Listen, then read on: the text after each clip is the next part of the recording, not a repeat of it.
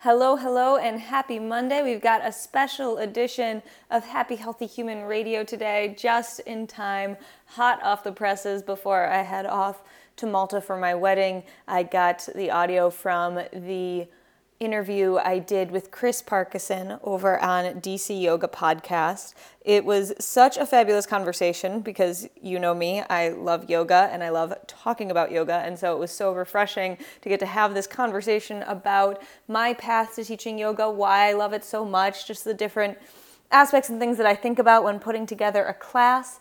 And uh, it, it, just was a really wonderful conversation, and Chris was gracious enough to let me share this audio with you all. So, first interviewee version of Happy Healthy Human Radio, I'm actually getting interviewed by Chris, and I really hope you enjoy this freewheeling, beautiful conversation. I hope to sit down and speak with Chris again because we could have gone on for hours. I really think we could have kept talking for a really long time, but this one's just about an hour. Um, perfect perfect to listen to through your week. I hope you enjoy it. And like I mentioned, I'm off to Malta. You can definitely catch some updates over on Instagram. I'm at BE Happy Healthy Human, and I'll be sharing some of my favorite episodes and rebroadcasts while I'm away. Otherwise, I'll be talking to you probably September 18th or 19th, depending on how jet lagged I am. Okay, friends, talk soon. Enjoy. Ah, shoot, one last thing. Of course, please go listen to DC Yoga Podcast. Chris sits down with some amazing teachers and studio owners around the DMV. It is a really uh, great podcast. I couldn't recommend it highly enough. I really enjoy it. Um, you can catch it over on iTunes. They're also on SoundCloud. Uh, DC Yoga Podcast. Enjoy. Okay, thanks. Hello, and welcome to the DC Yoga Podcast. Uh, my name is Chris Parkinson. Um, we're here at the One Love Massive Studios in uh, Shaw uh, with uh, producer Mike, and our guest today is uh, Samantha Tard. She is the founder of Happy Healthy Human, where she's a yoga instructor, Ayurvedic coach, and doula. She received her 200 hour yoga training at Franklin Street Yoga in Chapel Hill in 2015 and has been living and teaching in DC ever since. Sam has done advanced training in Ayurveda, Yin Yoga, and hands on assists at Laughing Lotus in New York City and Inner Power Yoga in Sterling, Virginia. Sam has a PhD in nutrition from UNC Chapel Hill and marries her experience in Western nutrition, psychology, and medicine with the ancient wisdom of Ayurveda and traditional Chinese medicine. She shares these lessons in creating balance and bliss throughout her po- through her podcast, Happy Healthy Human Radio. Sam teaches private clients from her home as well as at Spark Yoga in Arlington and Equinox in Washington, D.C. She teaches regular workshops at Realignment Studio in Capitol Hill and teaches Ayurveda, sequencing, and self care as a yoga instructor in 200 hour teaching trainings around the DMV. Her website is behappyhealthyhuman.com.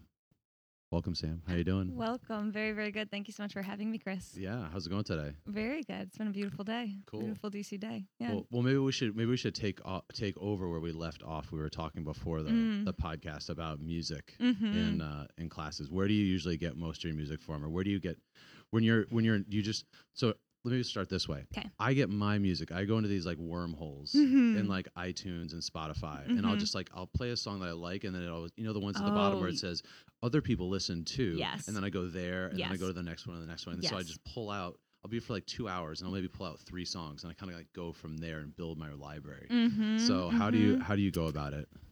At this point, I have a huge library that's just been built because I've I've had Spotify for probably five or six years now, and so I've just been saving songs through that time ever ever since. And so when I'm building a pod or when I'm building an actual playlist, I'll often be scrolling through these like random save songs, whether it was something I heard on the radio, whether it was on a random Spotify playlist, if I heard it in a yoga class that I took, if it's something I remember hearing in a yoga class, if it's something I remember practicing myself, and then I'll start to build and I have this kind of time frame in mind of like, okay, we're gonna need six ish high tempo songs and like definitely two to three Shavasana songs and and I'll kind of build from there. And so I do a little bit of the if you like this song, you will like that one. Um, but sometimes I feel like I'm just calling from such a large mm-hmm. large uh range of songs that I I don't do that as much. More recently, which has been fun, is because I've been really working on trying to help my music be related to the theme of the class or at least like the energy of the class that I'm trying to have um, over the course of a week. So this is not every single class that I teach, but I've been recently just doing random searches of words. So, Ah. for example, we were doing a lot of work uh, this last week with like fluidity, and so I just searched water, and I was like, "Oh, what are, what are songs about water that I like?" And you know, you're like, "Okay, I can't play TLC's Waterfalls. That's just like a little too much."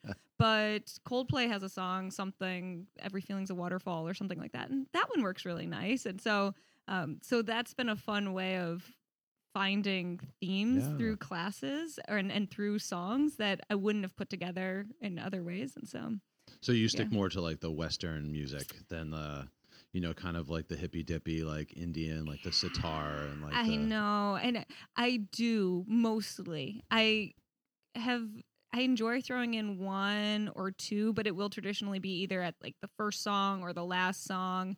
Every once in a while, it hits up in the middle, and some of that relates to a little bit of cultural appropriation. Not that I usually even think of yoga as I first off like do not feel like we're doing cultural appropriation all that much, but um, at least personally in my practice I'm not, but I think if I was playing some chant to Krishna when I'm talking about I don't know, something completely unrelated, like then I think I would feel Right. weird about doing that. And so I try to make sure that you know, I, I had a class where we there was a Shiva invocation and it was well, we were talking about destruction. So this makes sense to me. And so as long as I feel like good about the chanting or um the music that I'm playing, that's I think that's why I kind of stay away from it is because I just don't know enough about it to feel good about what I'm playing. Yeah, I mean that Yeah. sort of speaks to like how you should probably be teaching yoga anyway. You know, I mean, now you're just going to throw into a random pose in a class that you've never done before, never tried before, and just you know don't have no experience with. You know. I did that once. Oh yeah, it was a me. really bad idea. I had I was because I dream a lot of sequences in my head. Like I I really like when you're asleep, or this is works- like when you're like walking to no the metro. when I'm like something? walking in the metro. Yeah. Like I think of and I I can kind of feel how poses will feel in my body in my head. Like when I'm Mhm. thinking about them. And I had this great idea. I was like, it would be so cool if we were in crow and then we walk on our hands to the front of the mat. And I was convinced that it was gonna work. And I was so convinced. I was like, okay, guys, we're all gonna try this. Okay, it's, it's gonna be crazy. This is an experiment, but let's do it. Thank God I told everyone it was gonna be an experiment first because it failed miserably. Not only I couldn't do it, no one in the class could do it. I think it might be physically Yeah, this is impossible. one of those. This is one of those things where imagination takes no account for physics. yeah. Yeah, the, like Yeah. the yeah the Roadrunner and Wile E. Coyote like school of yoga.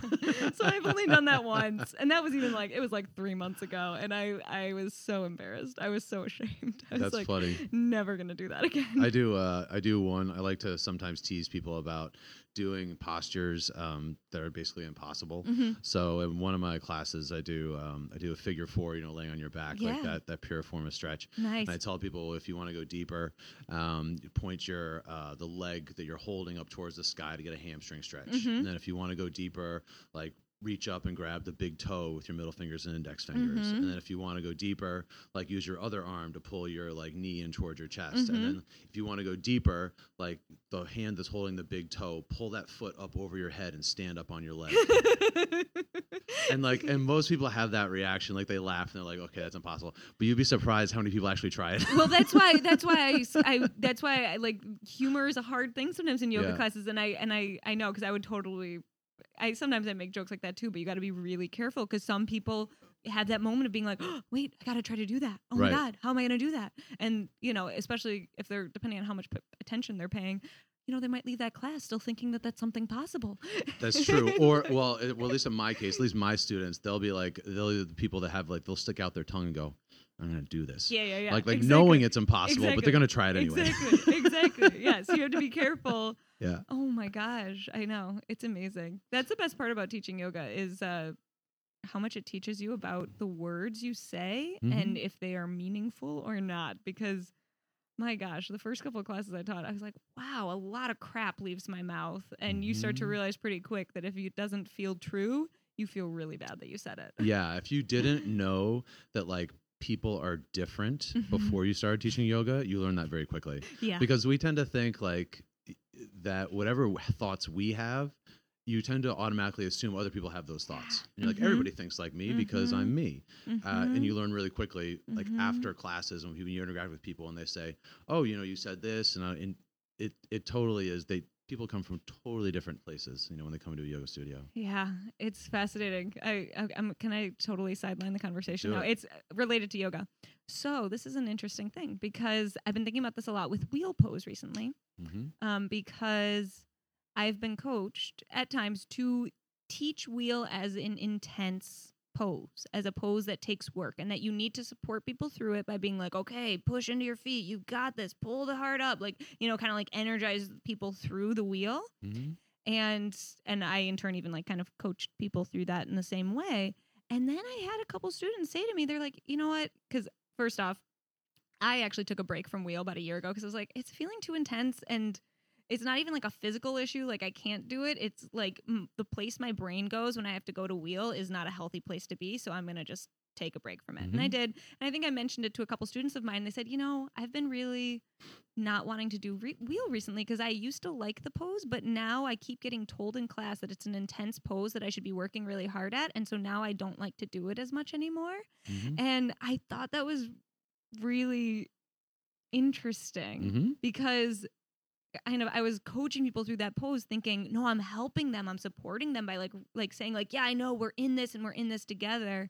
And actually they were like, "Wait, am I supposed to be really in this cuz I'm I'm in this, but I'm fine. Are you having a problem Right. right, now? that's like, are right. you That's okay?" right. And, That's right. and that was like a really interesting hmm No, it's interesting true. I it. so I it's it's in a similar vein. I teach a pose called uh, swastika asana. Mm, mhm, Um, it's basically Mhm. where you lie like a T on your belly, mhm. and you step one foot over your other foot. It's a shoulder stretch, Yeah, yeah, shoulder yeah. opener. Oh, I love that one. Yeah. um, and I Mhm. love it too Mhm. because like I lift a lot of weights. Yeah. And so for me, that stretch is like the for it's the equivalent of the half pigeon Yes, for women, yes. right? When when women are like the bliss and half pigeon, right? That's like the bliss I get when I'm in that like when I'm in that pose. I appreciate that and explanation. and I and I have people come up to me after class though, and they're like, you know, Chris, I I'm not feeling anything in that pose. Like I'm not getting anything out of it.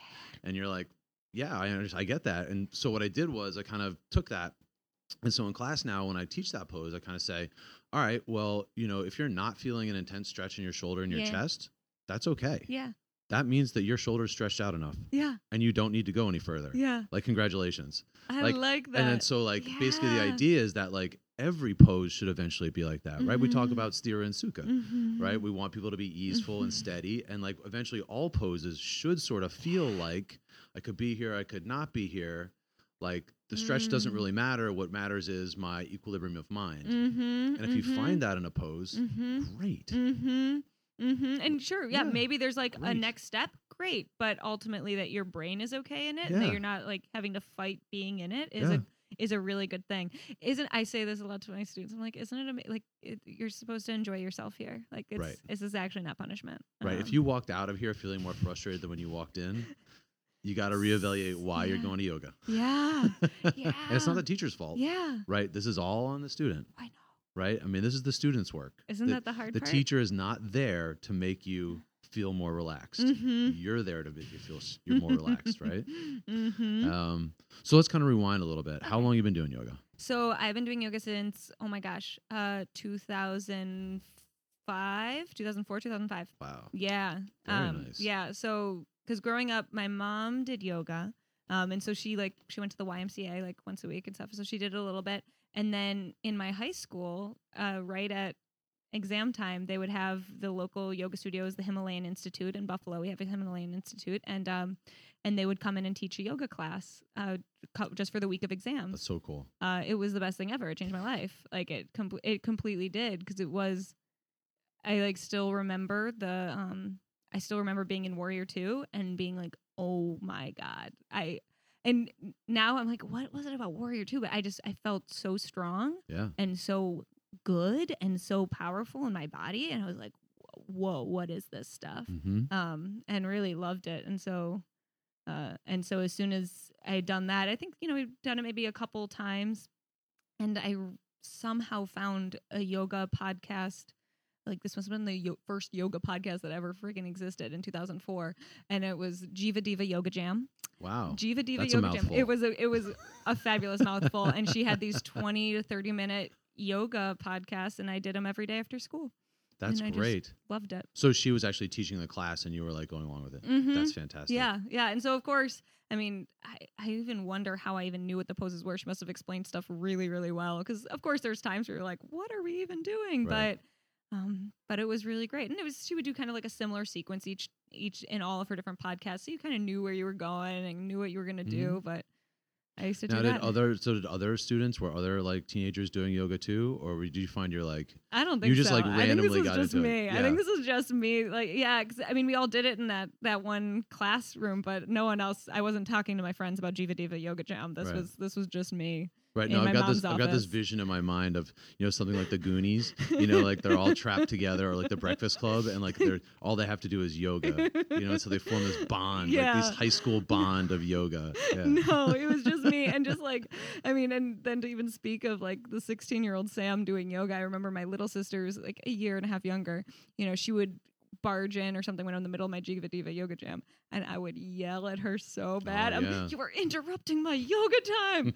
I learned later that that was not yeah. the best thing to do. So, and then did you keep doing it in college? Did you like it was like a thing? Yeah, it was a thing. So, because I went to college in New York City, so there was a bustling Mm. yoga scene there, and I went to a college. I went to Cooper Union, so they there was no like school gym or anything like that. Um, Right. But I was right there in Astor Place, and uh, Oh, there was yeah. yoga to the people, Yeah. and so that's where I first started doing yoga in New York City, and um, and again, just was like, oh man, this stuff.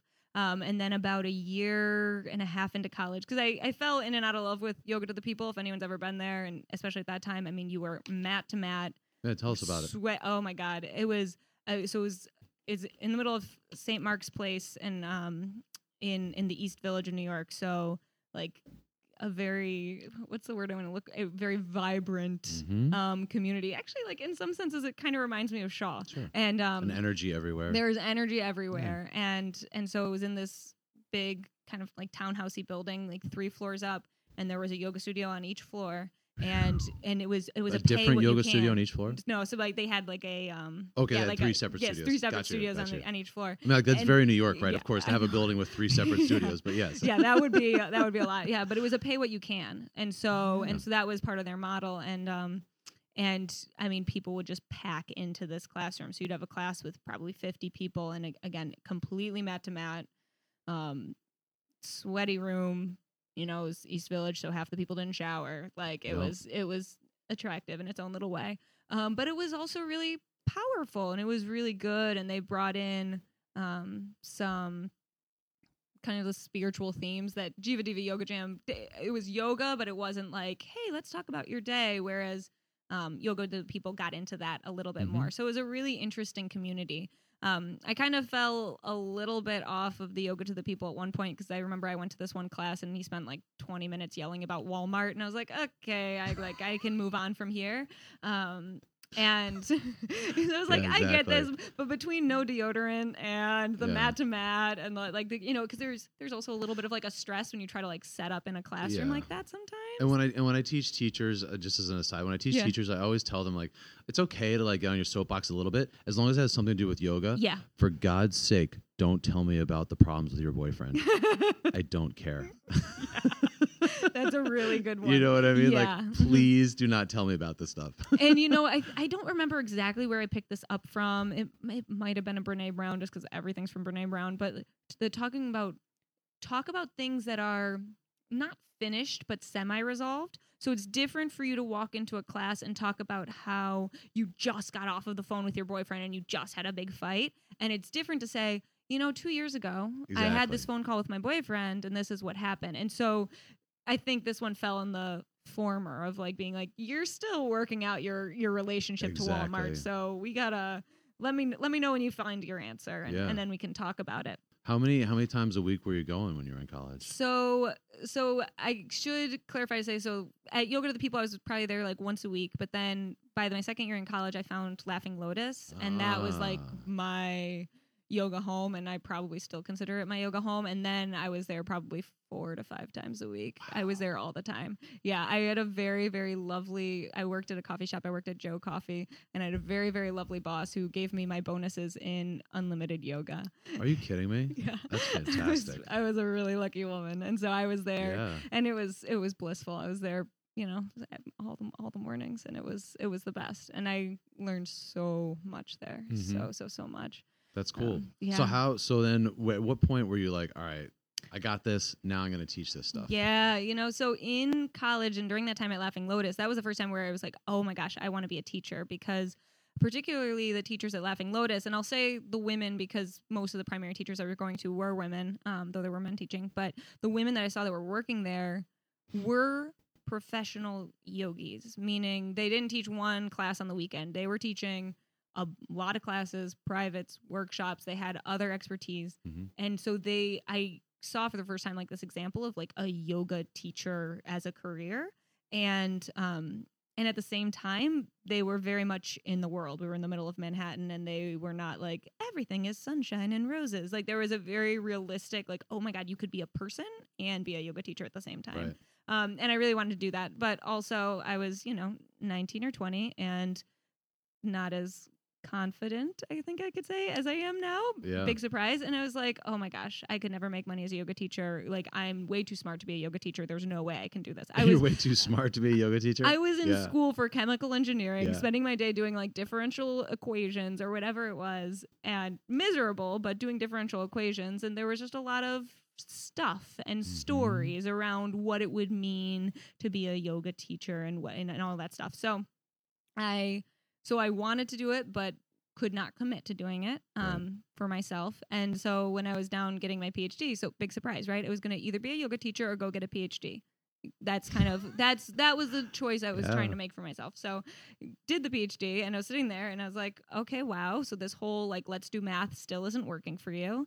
Um, and and I was doing a lot of exploration around, around what I wanted to do next because what happened was like I had once again this experience of starting a project and then wanting to finish it even though I didn't like the project anymore. So you get like excited about the project like great, I'm going to get a PhD. This is going to be so awesome. Get 3 or 4 years into it and be like, "Oh shit, what am I doing here?" Is it okay that I Yeah. swear? of course. Okay, cool. Um I, you know, what am I doing? I haven't here? figured out how to put the explicit tag on yet, but I'm sure iTunes will get to me eventually. exactly. you have all these yoga teachers with these potty know, mouths on I your know, podcast. like there can't be any explicit language. That's why. I'm hoping they'll they'll never listen to it because it's like spirituality. I'm sure it's fine. exactly. exactly. Wait until you get 20 minutes in, folks. Yeah. Um, but what I did realize, and, and I was having the sense of like, okay, I thought engineering was going to be good and then it wasn't. I thought a PhD was going to be good, then it wasn't. Like all these things were coming in and out of my life, but yet I still loved yoga. And yoga kept coming back and kept coming back. And I was like, you know what? Actually, the, the main reason why what made me decide to do it is I was in Chapel Hill. I was looking at the yoga teacher trainings in New York City because I, of course, wanted to do Laughing Lotus. Yeah. I was looking at DC because I knew I was going to be moving there after graduation. And teacher training was half the price in Chapel Hill. So I was like, you know what? I can't put this off. It's it's cheaper and easier for me to just do it now. And day one, I was like, what the F were you waiting for? Because this is the best thing ever. yeah. This is the best thing ever. That's so cool. Yeah, it was cool. How did you did you so you really loved your your teacher training down in Chapel Hill? I did. I mean, it was love. I just loved finally this opportunity to t- um, to geek out about this like Mhm. actual like how you put together a sequence and what you're doing and why are we even here? Because I and I'd picked up the nice thing about the teachers at Laughing Lotus and what again what I almost haven't found as much in other places is how much they taught about all of yoga. So I knew about the sutras, I knew about mudras, and I knew about pranayama and Ayurveda and like all of these different things, but i had absolutely no one to talk about them with and had no one to to think about them with or share them with. And so finally in teacher training, at least I could like again sidetrack the conversation, be like, wait, I've always wanted to oh my hands in the air right now. Like I really want to know about this one mudra. I've always been thinking about this mudra. What do we do with this mudra? Like Mhm. and finally I got that chance to talk about it and that was the best. That was Mhm. the best. So you're so, and this is a little bit off the side. So you got a PhD in nutrition, Yeah. but you're still doing differential equations. Oh, well, so because my PhD in nutrition, it was also related to epidemiology. Ah, so gotcha. it was the public Gotcha. health side of nutrition. Yeah. So I was coding in four different languages and all that different kind of stuff. Wow. So there was still a lot of math involved and Excel. Got you. Yeah. I- I'll know. I'll know. I'm horrible with math, so that's why. I, like that's like, like interests me. I'm like PhD in nutrition. That sounds cool. And then you said differential equation, and my brain went. Yeah, there was still some math. Yeah, there was still a lot of math. Yeah, so math applied to nutrition, which was way better than math applied to like chemical engineering problems. So it was a it was a huge step up, and still, I mean, nutrition still is one of my core passions and interests and Yeah. loves. And so it wasn't like, oh my god, I hate nutrition. So that it wasn't that, but but again, it was me trying to instead of saying, "Oh, I actually just want to talk to people about nutrition," I was saying, "Oh, I want to do math around nutrition." It's like, no, no, no, no, no, no, no. So, Right. yeah. So when you so you got the you got the 200 hour, like you Mhm. knew you were like, all right, I'm definitely going to teach this stuff.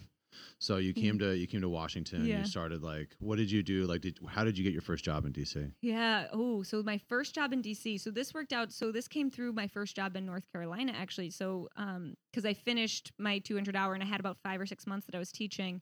And so my first teaching job was at the EPA. They had one in Durham.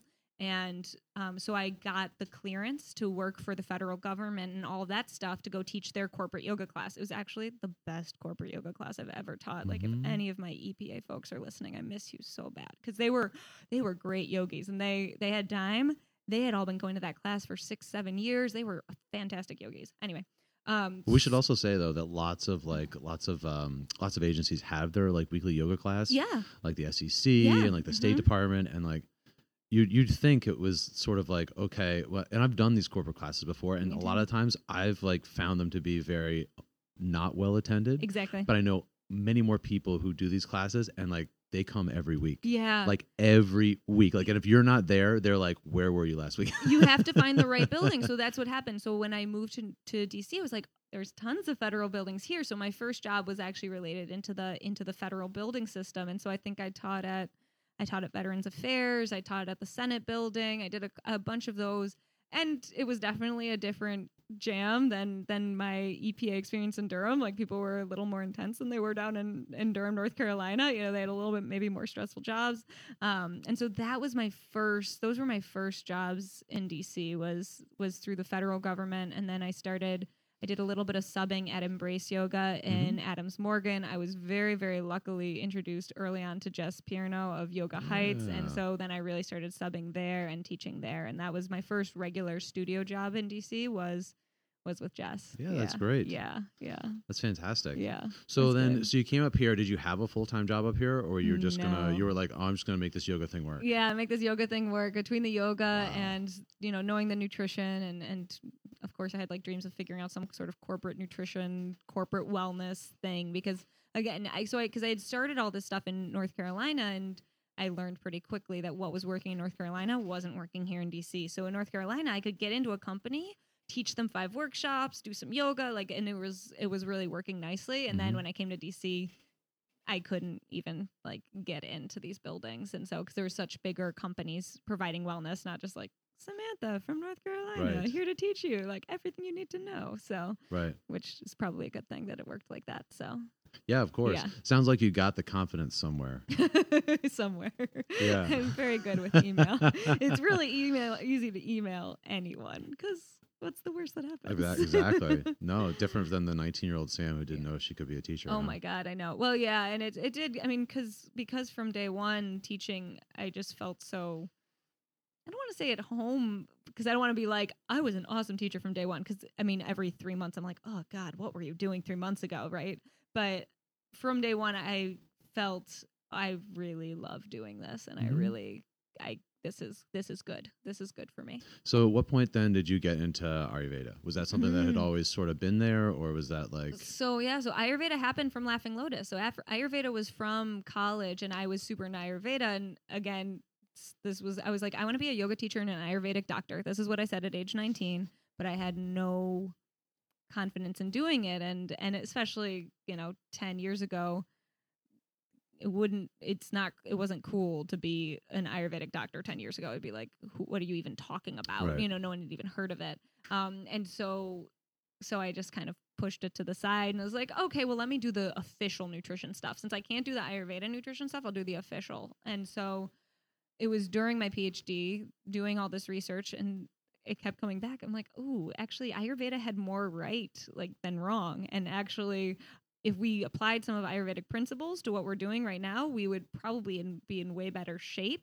And so I brought Ayurveda back in, started to do more training in it um, because I knew like okay i want to do this nutrition stuff but i need to bring in the the eastern medicine side of things Did they do any in your um in your PhD? Did they do any uh, Eastern medicine? Was there research, or did they talk about that, or was it in textbooks, or was there was there anything really mentioned about it, or was it it was just literally just science and yeah know? literally just science i mean you know of course if there was a study about turmeric or specific herbs it would it would come up but if it was not something that was well researched and studied it was like oh yeah that stuff on the side yeah it wasn't it wasn't taught or considered as a main main thoroughfare for Mhm. sure yeah so where did you and then where did you learn it and where did you go to, to learn? Yeah, so most of the training I did was through Laughing Lotus. So I've done 100 hours of Ayurveda training. So they have one at. Laughing Lotus. Mhm. That's fantastic. So yeah, so yeah, uh, Ali Cramer as over at Laughing Lotus, and she's an Ayurvedic coach, and uh, so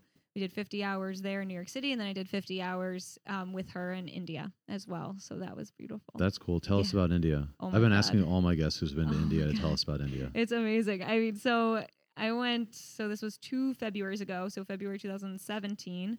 And so I spent a day or two in Delhi, and then we were there for a week in Haridwar, um, staying at the lovely Johari house with Seema uh, Agarwal. And um, it was lovely. I will say I wasn't like, I didn't get to India and say, oh my God, what is this crazy place? This is unlike anything I've ever seen. I don't know if it's because I've been to Brazil and other countries that I wasn't like, okay, I don't, I don't want to put it this way, but like poverty wasn't like, oh my god, I've never seen this kind Right. of poverty before. It wasn't like that. Um, Delhi was like just felt like a dirty city that was just its own version of a Right. city. But when you got to You're when like we, this is this is like New York, only there aren't as many Mercedes on the streets. Exactly. Yeah, it's just a little different. Yeah, they're just just a little just more tuk tuks. And um, but when I got to Haridwar, and that was a smaller city on the Ganges, um, that was cool. That was cool to see because you know we were up every morning at dawn over on the Ganges and seeing all the people there praying and and washing. Um, I mean, just walking down the street with all the cows. It, it was it was a different world, and you, I don't even know when I realized it, but you start to eventually realize like there is a vibration in that place and in that Mhm. part of the world that is different than the vibration here Mhm. and that could be addictive that Yeah. that's i don't even know if it's like the history i don't know if it's that many mean people praying over that many years I, I don't know what it is but there there was like a it felt like a different time like in a different sense of time when it was Mhm. there and it was really amazing you felt way maybe i'll say like i felt closer to the earth there Yeah. even if I was in a house with running water and all the all the regular modern conveniences, but it just Right. felt different. Yeah, I don't know how you could feel closer to the earth without like the golden arches and 7-Eleven and Starbucks and you know Exxon and just like shouting I for your attention every 2 seconds. I know, I know. Yeah, maybe just a little bit. I know. It sounds amazing. How long were you there for? just a week. Just a week. Just a week. So yeah, it was it was short, but it was beautiful. Do you want to go back? I do. I would I would still want to figure out kind of where I, I, think uh, if you said, Sam, you can have a plane ticket to India right now, I would say, yeah, I don't know. If I knew where I was gonna go, I think Right. it would feel good. Like I, I I'm still at a place where I would need to know someone or know that I'm going to a place that will feel good and feel safe. Because also like it was also weird in some senses. Like I felt funky as a woman in India. Yeah. Like just men just looked at me differently than they did in other places and it was just very different um and because there was that big difference in feeling between delhi where you know eh, i'm just at a random hotel room and haridwar where it was like not being taken care of it wasn't like it was a resort and i don't mean that but just that it was a, there was a different vibration there than even than delhi Mm-hmm. um so i would want to know where it was going and, and why i was going there i think would be my sense Yeah, I think that's one of the one of the issues I've uh, often thought about going to India and just taking like six weeks and going to India, Mhm. and then it's sort of like, okay, you know, in a way that's like saying I'm just going to take six weeks and go to Europe. yeah Okay, Yeah. but where do you start? yeah Yeah. like yeah. where do you go like what am i going to do you know it's Yeah. not just like it's one thing if you can just buy a plane ticket and like land in amsterdam you Mhm. probably do okay Mhm. it's another thing if you just buy a plane ticket and land in india somewhere and it's like okay Yeah, exactly. Because you, yeah, you could spend forever Yeah. like getting lost. Yeah, and knowing a city or a place or a person you want to stay with or an ashram you want to see. Mhm. I think it just allows you to actually enjoy it. Is the way that I would think of it. And mm, yeah, yeah, so completely. so tell us uh for those of us who don't know Mm-hmm. give us an introduction to ayurveda Yeah, so Ayurveda, to use the first, the most generic definitions that we get, is is the sister science to yoga. It is the science of life, and really, it's the part of yoga that is um, the diet, the lifestyle, the routines, but also like the guiding theory of the universe. and it's, very nice yeah, it's beautiful and it goes way beyond what you should eat for breakfast. I think that's how a lot of us first start is, oh, let me hear about what I should be eating and what I should do with my day. But if you actually like read the Ayurvedic textbooks, I highly I love um, Dr. Vasant Lad. He's based out in New Mexico um, at the Ayurvedic Institute. His textbook reads like half science textbook and half Bible. You Mhm. know, like you're sitting there and you're just talking about how your liver is processing some you know thing and then suddenly he's talking about cellular intelligence and why our cells truly are a microcosm for the whole universe. And really when we, our pitta is working correctly we are in the flow and the prana of every and those aren't all the correct words but yeah. but like I, I like I think I cried at one part of the textbook, and so um, it's truly powerful, and it's it Mhm. is it is a way of of organizing your world and organizing your life and um and making sense of the world around you, and it's ultimately a, a really beautiful piece of yoga because it is the piece that says what do you do off the mat? and um, and what do you do in the rest of your day? And how do you look at yourself and your life and your you know the, the time allocation but also just your your sense of well-being Yeah, tell us a little bit more about the um uh the the part of Ayurveda that's away from right the the food element because everybody Mm. tends to think it's just like okay, what do I need to eat? yeah Like I'm an angry person, Yeah. so I should eat like lobster or Yeah, you know what. I mean, like whatever. yeah. Yeah. mhm. so yeah so away from like the just the food element Or I guess start with the food element. Like what like kind of is there is there like a can can we make generalizations about that or is it just so individualized? there are generalizations. I think maybe maybe it's best to start with saying that Ayurvedic theory is saying there is energy in the universe. Big surprise, right? But that there is there is a consciousness. There's a consciousness that's made manifest, which is the matter that we see, and that there is energy in every single thing around us, whether it's a rock or a tree or a human or the sun, like the, the sun rays, that is energy. Like that and it's it's something that physics has now proven right that there is a vibration to everything in the world mm-hmm. and this is what ayurveda starts with is there is a vibration there's a type of energy in everything in the world and when you start to look at those energies you can start to classify it and you can start to kind of describe it. Just in the same way you'd say oh this one's a little red and this one's a little blue. Well you could say this energy is a little more like fire. Okay this energy is a little more like earth. This energy is a little it's an air type of energy. It's a wind type of energy. And so when you start to look at the energies that way, you can start to see the energies congregate in all of the different parts of the world. And when you look at that energy and you can classify it and say, oh, that's really fiery energy, then if need be, you can take actions to balance it. Right. So if you know that the energy is fiery, okay, I should give it like some more water and air and earth. But if you don't know that the energy is fiery, you might just throw more fire on it and not know. Right. And so, what Ayurveda is asking us to do is let's actually see the energy that's around us and classify it so that we can actually balance it rather than unknowingly put it out of balance. Because I think that's Mhm. ultimately actually everything that that's that's our days. That's where we run into trouble is when without knowing we make a problem worse because Yeah. we just don't we don't know how to classify it. And it gets back to the yoga of um was it perception and right perception, right? Mhm. We think that the person cut us off because they're a jackass, but they Right. cut us off because their wife's in the hospital Exactly. you know and so it's the same deal if we think you know we think we're not good enough so we better work harder when actually we've been working so hard that's why we think we're not good enough and we actually need to cool it Mhm. down Exactly.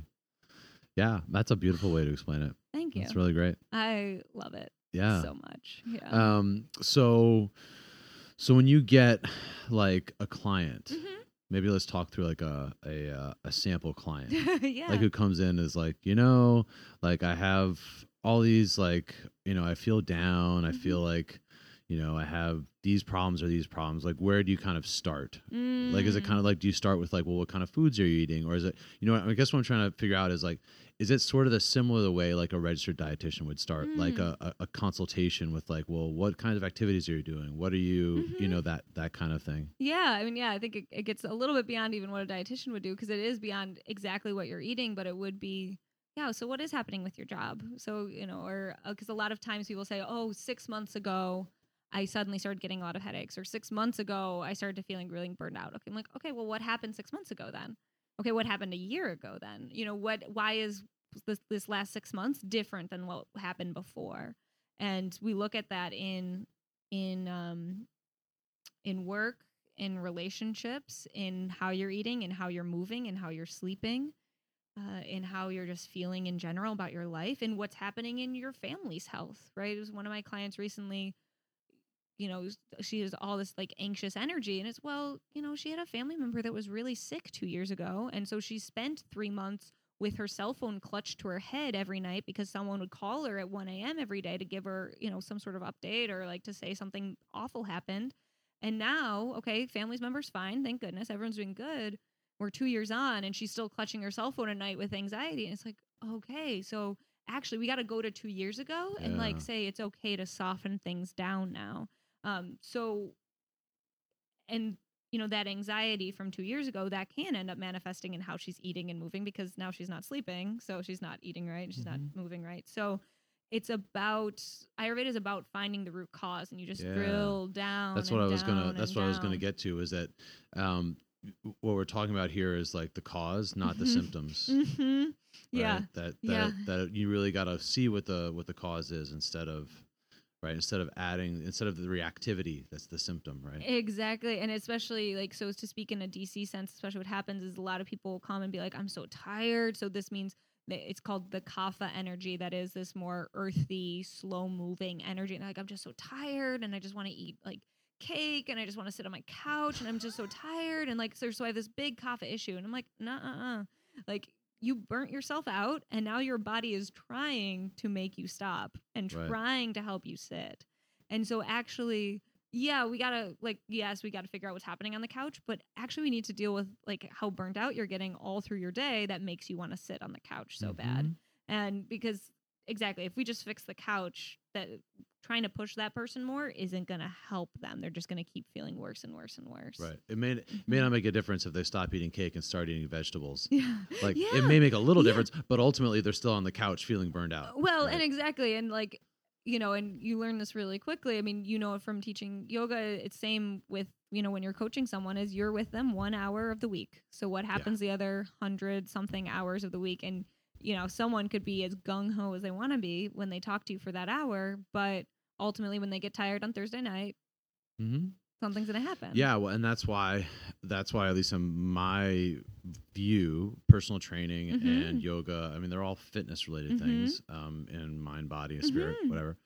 Um, it's why when you when you work with somebody, what you're actually doing is you're giving them practice for themselves, so that when they are not with you, they do it themselves. Yeah. In other words, if you go to if you go to a session and you just give the client something Yeah. right it's that old it's that old it's a little parable about like you know catch a fish for me and i eat for a day yeah. you know teach me to fish i eat for the rest of my life right that Mhm, type of thing so you really need to mhm. like you really need to kind of position yourself as a teacher who is allowing the student to learn how to be disciplined themselves And yes, oh my freaking god, yes. I mean, this speaks to the two things that this brings to mind is first off, you know, how I realized really, really quickly that I was not interested in doing meal plans or calculating macronutrients for people because, like, if I tell you, like, Chris, you need to start eating oatmeal every morning before I actually ask you that you're allergic to oatmeal, like, what's the point of me doing that? And that's what a lot of people are looking at. And the second one is that's what we freaking need to do as yoga teachers. I can't stand when I'm in a class and a teacher is trying to tell me how to do my pose. If I'm like, "Are- you in my knee? Exactly. You're not in my knee. Like I'm in my knee. So I need to like give myself permission to not hurt myself right, Right. now. And I think and that speaks to that fishing because if if a student comes to my class thinking that I'm going to push them, the hell no, that's not what I'm going to do.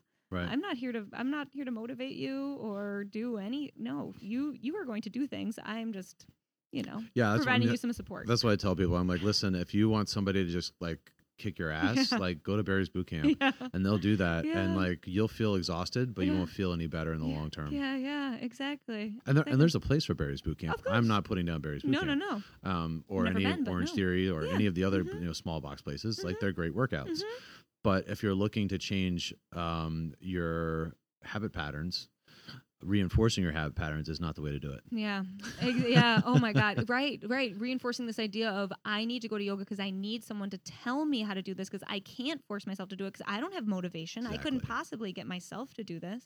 It's like, no, maybe actually you could. Yeah. I th- I believe you can. Yeah. Like right, and actually saying like believing in your students more than they believe in themselves. And again, that's not saying I believe in you to get to a handstand. It means I believe in you to take care of yourself. Like Yeah. that to me is Absolutely. that to me is powerful teaching. Um, so talk a little about you know when in yoga we always we have these you know these great yoga texts right we Mhm. talk about the yoga sutras right we Mhm. talk about the bhagavad gita Mhm. um, we talk about the upanishads we talk about the vedas what are some of those for ayurveda or are there Mm. because i always got Yeah. the sense that ayurveda was one of these last um, oral traditions that that really exist in other words like it literally is still being passed down from teacher to student and you can't just like go online and just like read about it online you know Yeah, luckily there is a lot more information about it. There so there it yes, you're true in that you're right in that it was primarily an oral tradition and um and that was the main way. There is a book I'm going to totally not pronounce it right, so I might not try to. It's like the it's this it's I don't think it's chakra. It's either chakrita or chakra samhita s a m h i t a. I know the last word of the book. Um and that is like where it is written down and they have a book of surgery and there there is an Indian text. I haven't personally found like an English translation of that specific text yet. I'm sure it exists, but I feel like it's probably very expensive and I have to find one. Um so so that does exist. There is a place where this is written down and right now if I had to say the best place to find like the like close to closest to ancient tradition, I think I would say Vasant Lad's textbooks because there are books and there are definitely books made for lay people. Um, there are some manuals, but his textbooks are the most like this is the science of Ayurveda, Yeah. like, and this is what we're doing here.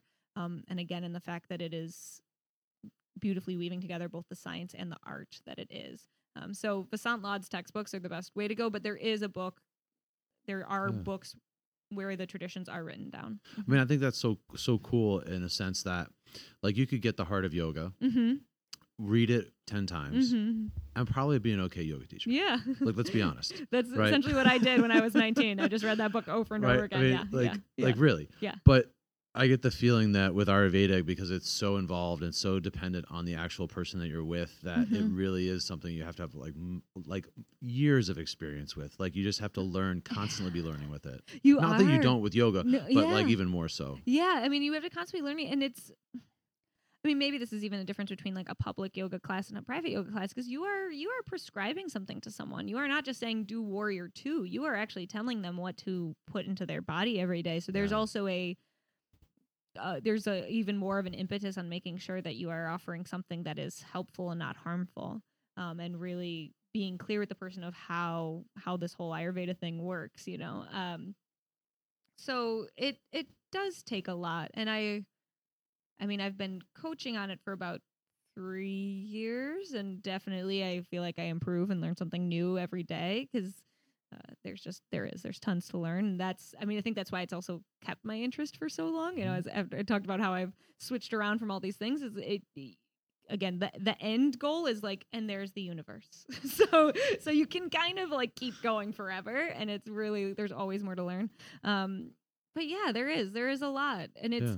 and there's a lot i'm not trying to say that that this isn't required for yoga but there is a requirement, at least in my view, of like learning how to actually coach people and learning how to Sure. hold space for people and not just tell them what to do because Ayurveda doesn't work if you just tell people what to do either. So Mhm. ultimately, I take a model, and maybe not every Ayurvedic practitioner would say this, but I take a model of no, I'm I'm this is a dialogue, and I am not like gonna save you. You're gonna save you, but I can give you some really cool Mhm. wisdom.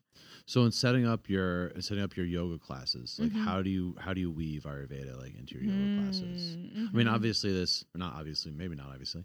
Um, this idea of balance, Mhm. right? This idea of harmony, this idea of a vibration, it certainly is very Mhm. powerful in a lot of yoga practices. Mhm. But how do you do you actually like do lesson plans like based on on, on in Ayurveda, or how would you say it influences like what you teach or how you go about? Yeah, on a more like on the most basic level, I will think seasonally. So if it is a really hot day, okay, we have a fiery day, what will balance people? Like it's kind of funny I was teaching a class this morning and it's sometimes hard to to explain or I had someone say afterwards like, "Oh, okay, well, you know, if you could like help us also get deeper into some of these poses, I'd appreciate that." And I want to be like, no, no, you don't get it. Like we were moving slow on purpose. Like I wanted to, but Right. it- that was just like a random thing that happened Well, today. see, but and I would just say something like, "Okay, bend over and shove your head up your ass." no, no, she Keep was really trying nice. until you do it. She actually gave really. It was actually she gave this feedback in a really really nice way, and it, and it made sense. But so in so in a certain sense, I say, okay, well, it's a really hot day, like.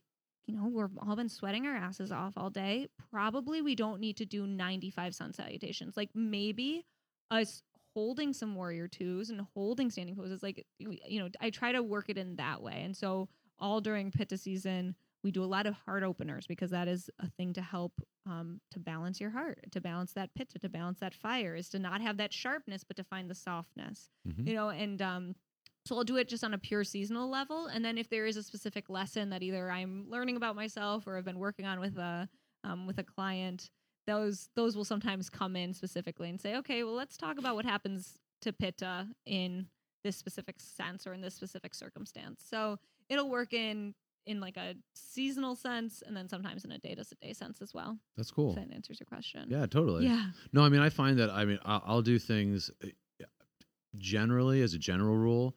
When it gets to be January, I'm like, all right, we're doing the rocket. Yeah. we're doing this like we're doing this rocket shit Yeah. for the next three months. Yeah. like to make Yeah. sure we have energy and to make sure we Exactly. didn't we don't fall into like a funk. Exactly. you yeah. know? Mm-hmm. Um, and then when it gets to be summer, it's like, okay, I want to move a little more fluidly.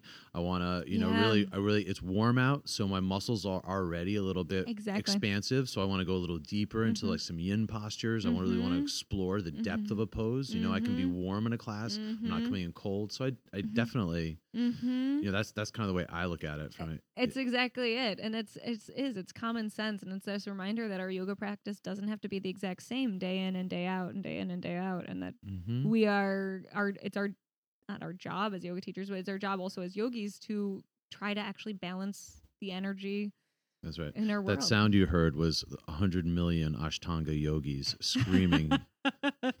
Don't worry, I the learned on hate mail is already coming in. I Sam. learned on Journey into Power, so I'm I'm there, and I did Journey into Power good. Like I did it every day for a lot of a lot of months because my my teacher training Yeah. we did we did JIP. So So tell me a little bit about because you've been you've been in uh, you know I I started yoga about five and a half years ago. mhm.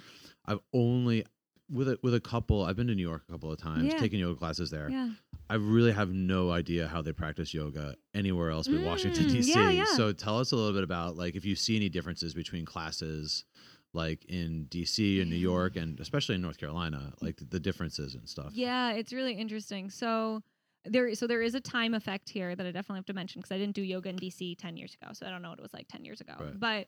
But um, in New York, it was like I remember going to yoga class and like you know a random short sleeve cotton T-shirt and uh you know random shorts. Like it, there was there's not the sense that you had to there was not like the Lululemon or like the yoga brand. You, you know it was it was not fancy. Right. you could show up exactly as who you are. You could get schooled by a 60 year old next to you. Like you know it just it was very like anyone could show up. Anyone could show up as they were and you would do your thing. Um north carolina by that point there was a little more of like the lululemon sense um and then DC, I guess where what I noticed for DC, particularly compared to New York City, and even in a certain extent compared to North Carolina, is way less chanting, pranayama, mudra, discussion of outside philosophy of yoga, um, and it it feels a lot more athletic in general. And I think maybe the and I don't want to say that I think all the teachers aren't thinking about it, but I guess I would say there's way less communication about why the hell we're in this class in the first place. Mhm. And my own, you know, strength and weakness is that I really need to know why I'm doing something if I'm going to do it. And more than other cities I've been in, I will walk out of a class being like, I guess that was cool, but I could have done that in my bedroom At if I wanted to. Yeah. And so in New York City, I felt like when I went to class, like I was either learning something or changing something in a really significant way. And maybe that it was just a Laughing Lotus experience. Maybe it was a really fabulous studio. Who knows? Um, or maybe it spoke to me in the ways that other studios don't. But um, but even in North Carolina, I, Lori Bergwin, who's been running this beautiful studio for so many years, um, there, you could you could get a chant happening. You could get Right. like stuff. Things would come up, and and especially she was trained through Baron Baptiste, so there was, uh, you know, there is a bringing in of spirituality or let's try to improve ourselves off of the mat as well. And so I guess that's like the that's the thing that I notice most for DC is more than other places I've been feeling like, oh, that was a great class. Like I moved my body. And that's kind of where it ends. Right. Not so to do like you get down. so do you like so do you but then do you like kind of in response like take time to do that stuff in your class? Yeah. You do. Yeah. Yeah. Like I and if I don't because I haven't had time to think about it, I feel like crap. Like I feel like if I if I ever walk out of a class being like, "Oh god, I just taught a generic yoga class." I am like that wasn't that wasn't cool. Um and I feel it like myself. I'm like, "Oh gosh, where did that come from?" Right. um, which it happens less and less these days but um, because i've realized that that's something that's really important to me but no i i walk into every class with a a big old thought of what i want to communicate mm-hmm. feeling and trying as much as possible that the physical poses are helping us feel that mental or emotional theme and then super bonus if we get to add good um again mudra or pranayama to it i haven't done too much chanting the, the studio i currently teach at they're like i think i would scare everyone if i started chanting so i'm working on it i got them to hum the other day so we're, we're doing it slowly Baby steps. yeah exactly Um so do you have uh do you have a lot of time to practice on your own now? it's hard it is it's really hard and hard figuring. I mean not out. like at home but Oh, like yeah. going to classes. Going to classes. So going to classes I've done a lot less of recently and some of this is that I live right in Clarendon. So a lot of the studios that I would want to go to like Yoga Heights, Flow, um Yoga Noma even like they're just they're further for me to get to. Um and so I don't go as much into there. I've actually I do YogaGlo at home. Oh yeah. And I do that because there are teachers on there that I really want to learn from. And I feel like I have a lot to learn from as teachers as well as in my practice. Um, and so that just fits my schedule a lot better. And I've I've really actually loved doing that. That's worked very nicely for me. Yeah. Mm-hmm. And then tell us also about your cross training. Yeah, my cross training right now is Peloton, which I just mentioned. Peloton. Peloton, I know, right? So, and it's there's a couple reasons. No, I mean I like everybody I know who has it like loves it. Like Yeah. says it's amazing. I will say my apartment building has it. I do not buy it on my yoga teacher salary. I'm just Ah. gonna say it. My apartment building has it. I'm very lucky. Um, because I was going, I was going to the cycling classes at Equinox, which was really great. But now I can do it at home, so I Peloton. Mhm. Um, and that's been really good. I enjoy running short distances, but my knees just don't like it very much. So I've stuck with the with the cycling because I do feel a need to get the heart rate up, and I've found I am happier when I don't come to my yoga mat trying to get a workout. Right. I am happier when I come to my yoga mat saying I want to move and it's going to feel really awesome. yeah, take that but pressure I'm off. not trying to exactly. I'm not trying to burn calories or anything. Not that I feel like that with Peloton either, but again, speaking to the conversation we just had about the classes in in DC is I've gone to like classes whether it was at Equinox and sometimes at Peloton where like I think I got more yogic philosophy out of this spin class than I did out of a yoga class that I was in. And so, you know, like there's like when they tell me like believe in yourself in my Pel- Peloton class, I'm like thank you. I needed that right now. like thank you for that. It was really That's good. great. You know, I- and so I enjoy that. That's so cool. yeah. Anything else you do like on the side besides running, cycling? Cycling, yeah. I mean, sometimes I hop around my house a little bit. I took uh, the class by Taryn Toomey up in New York when I was there a little bit ago, and Mhm. that's a really interesting yoga fusion uh, thing. And I, I do a little bit of that, but um, but for the most part. Um, resources. Tell us about Mm. resources that people can learn more about Ayurveda or yoga, like Mm. places you go, um, or maybe places you go revisit over and over again. Mm-hmm, mm-hmm. Really great ones. Um, so Ayurveda wise, my new favorite book about Ayurveda, just as a great introduction, please excuse the name. It's called Idiot's Guide to Ayurveda um, by Sahara Rose, and it's actually a really well written book. And I mean, it- they usually get really like well-known people to write it's those actually things. really like, well done. It's really, really well done. So that's really good. Um, something I've been revisiting a lot and a lot again um, recently is the Seven Spiritual Laws of Success by Deepak Chopra oh yeah. and that actually it gets into karma and dharma and like it's ultimately yogic principles which is really lovely um specifically i'm trying to think if there's a specific yoga one. Oh, i really love this book that i have right now it's called myths of the asanas um I love that. I have that book. You know what? such a good My uh my yoga students gave that to me after our first yoga teacher training. that's so good So good. It's great. And Yeah. that one's just fun because it's like a reminder of like why the, again, why are we here? why are we here? And it's it's fun. It's a new way to like look at poses like the warriors, like hmm um turtle, like you know, all these things. So those are great. So Idiot's Guide to Ayurveda, anything by Vasant Lad. He gets more technical, but they're great. Um and that's that's for Ayurveda. Seven Spiritual Laws. Myths of the Asanas is a good one. I have I have some searching to do myself. I want to get a new translation of um it's the translation that everyone has of uh the Yoga Sutras. I still use my Heart of Yoga, but Which one do you want? everyone does I it have twelve at home. Really? Oh my god! I think it's it's either it's either Swami Rama or Swami Satchidananda. It's like that blue cover The blue one. one, that- that's yeah, the- The, blue one, Satchidananda. Yeah. everyone has that one. I really need to get it, and so I can dive in more. We didn't get to talk about it too much, but I get I I have a good read and a good background from the from like all the yoga texts from Mhm. you know just all the classes and, and work I've done over the years but I do get a lot of my themes when I think about now. I get a lot of my themes from Buddhism. So I read a lot of Thich Nhat Hanh, Mhm. um, Pema Chodron, uh, like uh, Chogyam Trungpa Rinpoche. These are the Shambhala Nice, guys. Yes. Yeah. So so a lot of my themes actually end up coming from Buddhist readings, but all the yoga stuff is amazing. That's great. hmm Um, well, thank you for coming and joining us. Thank you so much, Chris. This was amazing. I will Yeah. talk yoga with you anytime. yeah, no, it was great to have you. Yeah. Um, all right, so we're gonna uh, sign off today. Um, again, uh, you can reach me at dcyogapodcast at gmail.com. Uh, and um, thanks again to uh, One Love uh, Massive, and uh, we'll uh, we'll see you next time. Take care. Thank you.